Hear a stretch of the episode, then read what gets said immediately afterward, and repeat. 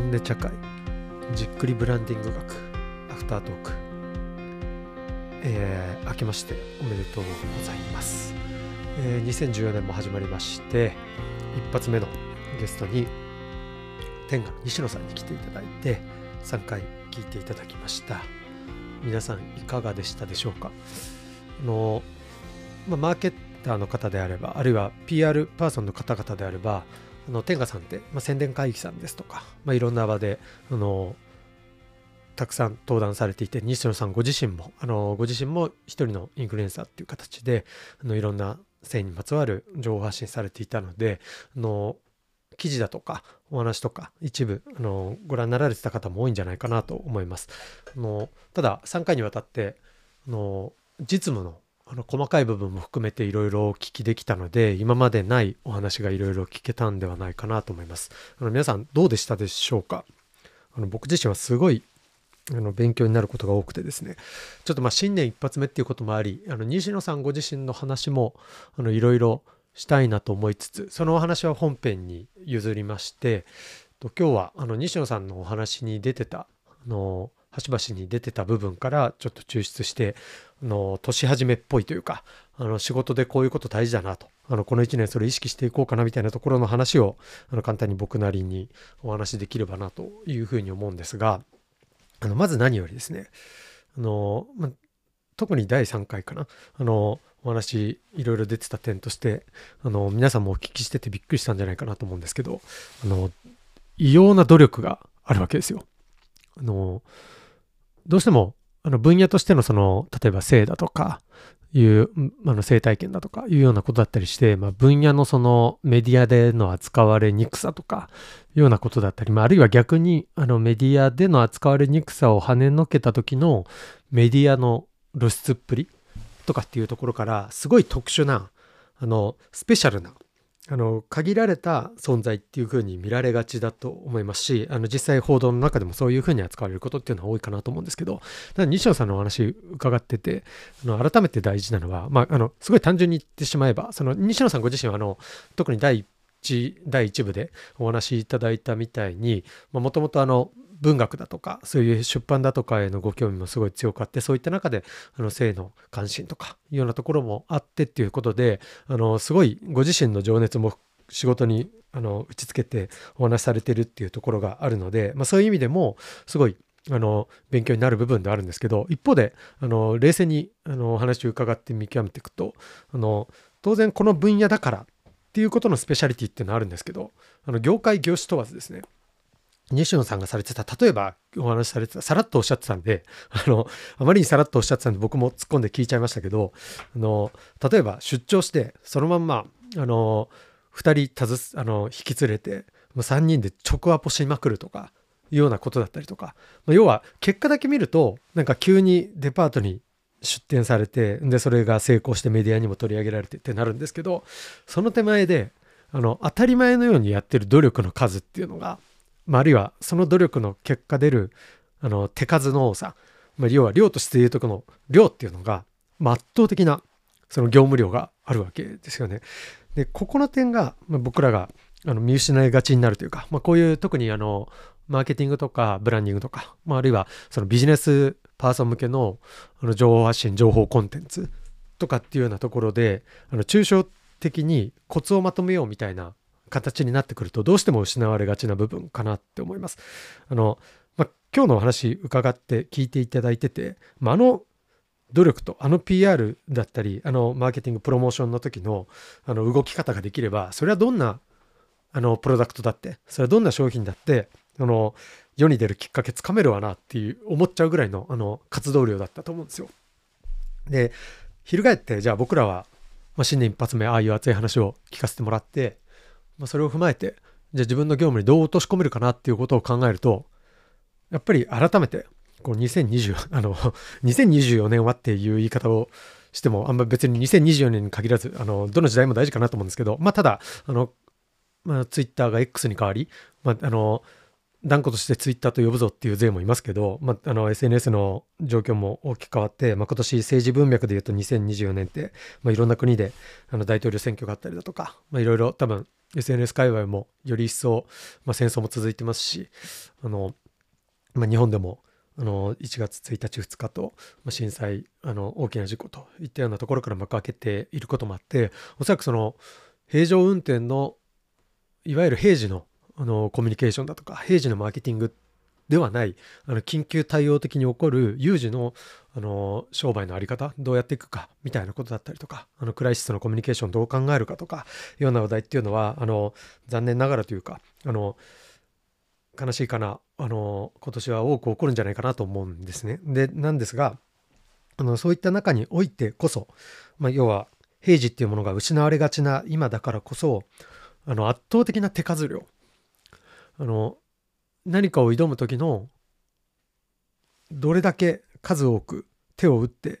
それを、まあ、手を打つだけじゃなくて当然どれが結果に結びついてどれが結果に結びつかないかっていうところを携えてきて、あのチームに還元してみんなでやってみるやってみないみたいなことを重ねていく数っていうところが、あの非常に大事になってくるのかなと。あんまりこう抽象的に考えをあのどうまとめようかみたいなことに時間を割いていると、刻一刻と変わってしまう中でどうしても対応できない部分っていうのが出てくるっていうことが、まあ顕著になるんじゃないかなと。あの、まあ、それこそ日経新聞とか眺めると、今年はもういちがつのだいぶ序盤からあの値上げとかに関する議論っていうのが、まあ、あの昨年後半にせんにじゅうさんねんこう半からずっと、ま、あのインフレとかの影響、インフレデフレとかっていう議論の影響だったりとか、円安の議論、円安だっていうような影響もあって、あの値上げをどうするかっていうのが非常に大事だと。でその値上げどうするか、要はプライシングどう考えるかっていう文脈の中で改めてマーケティングっていうものにあの光が当たってるっていうふうに感じます。あの日経の新聞の表紙でも、まああのまあ、表紙日経新聞のまあいちめんにめんさんめんぐらいのところでもマーケティングみたいな言葉が出る機会っていうのは増えてきてるかなっていうふうに思います。そういう中でもあの大きな意思決定、まあ、例えば値上げとかっていうのはかなり大きな意思決定になるわけで、まあ、そういうものが求められるマーケターの方々だったり、まあ、ピーアール 関連、まあ、あるいはブランドを作られている方々にとって、あの今あるブランドをこう変えていこうとか、あるいはあの変わらないんだけれども変わらないってことをきちんと意思決定しようとかいうようなことを、大事な決断をするっていうタイミングが非常に増えてくるんじゃないかなっていう、なんか予感させるようなニュースっていうのが多くあります。であの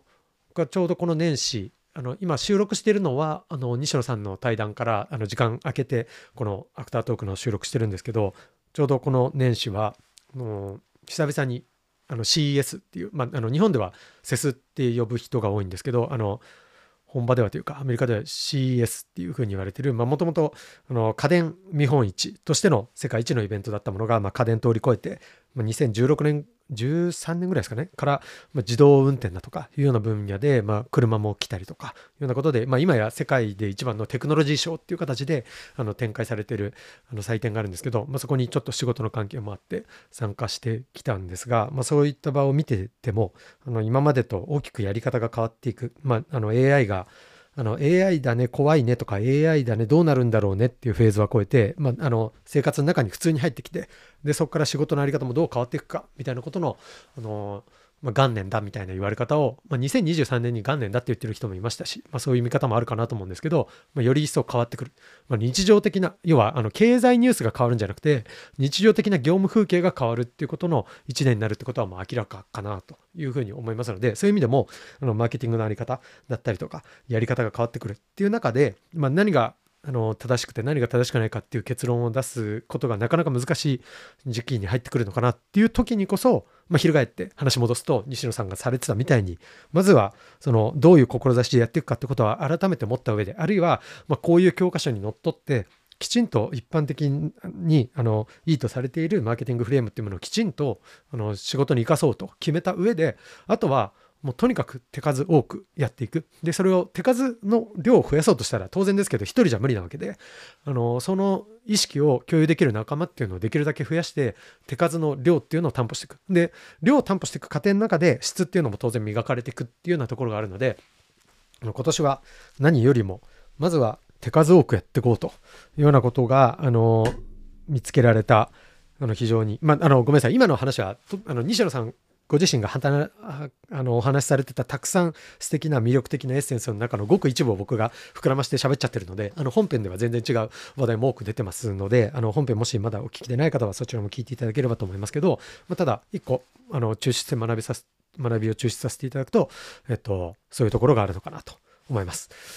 ということで、ちょっと手短にはなりますが、アフタートークとしては以上のようなお話をできればなと思います。えっと、久々に収録させていただいて、まあ、ちょっとセスによる時差ボケ、エスイー、あの シーイーエス による時差ボケもあるのかもしれないですが、えっと、今話をしながら、えーっととか、あのーとかいうような言葉が増えちゃってるなというふうに、あの、改めて、えっと、話しながら思っちゃったんですけど、えっと、まあ、またえっとって言ってしまった。今年は、あの、じっくりブランディング学を聞いていただいている皆さんのおかげもあって、新年を迎えられることもありましたので、まあ、ボイシーの皆さんともあのいろんな企画をしながらですね、単純にこう一方的に発信するだけではなく、聞いていただいているマーケッターの皆さんとも交流する場だったりとか、あるいは一緒に何か仕事を作っていくような動きとかっていうことができればなと思っておりますので、あのボイシーさん、あるいはボイシー以外のプラットフォームで聞いていただいている方々も、今年は何か接点を持って一緒にブランディングというような傘の下で何か仕掛けられればなと思っておりますので、あのふるってあのまたご案内させていただく機会もあるかなと思いますので、ふるってご参加いただければというふうに思っております。ということで、また今年いちねんもよろしくお願いいたします。次回ですが、えっと、僕の実は盟友というか、あの電通時代の同期でもあるんですけど、今はメルカリのマーケティング責任者をされていらっしゃる千葉さんというような方に来ていただきます。あのこの話もいろんなお話が聞けるんじゃないかなと思いますので、あのメルカリ、まあ、いろんな見方ができると思いますが、あの超メガベンチャーの中におけるマーケティングって何なんだろうって見方もできるでしょうし、あの大きい組織の中でのマーケティング、まあ、いわゆる大企業の中でのマーケティングってどうなんだろうっていうこともあるでしょうし、まあ、国民的ブランド、もうすでに多くの人が認知しているブランドをさらにブーストしていくために、マーケティングに何ができるのか、ブランディングに何ができるのかっていう視点でもあの学びが得られるんじゃないかなと思いますので、ぜひお聞きいただければというふうに思います。ということで以上になります。今年いちねんもどうぞよろしくお願いいたします。工藤拓磨でした。またお会いできることを楽しみにしております。お疲れ様です。ありがとうございました。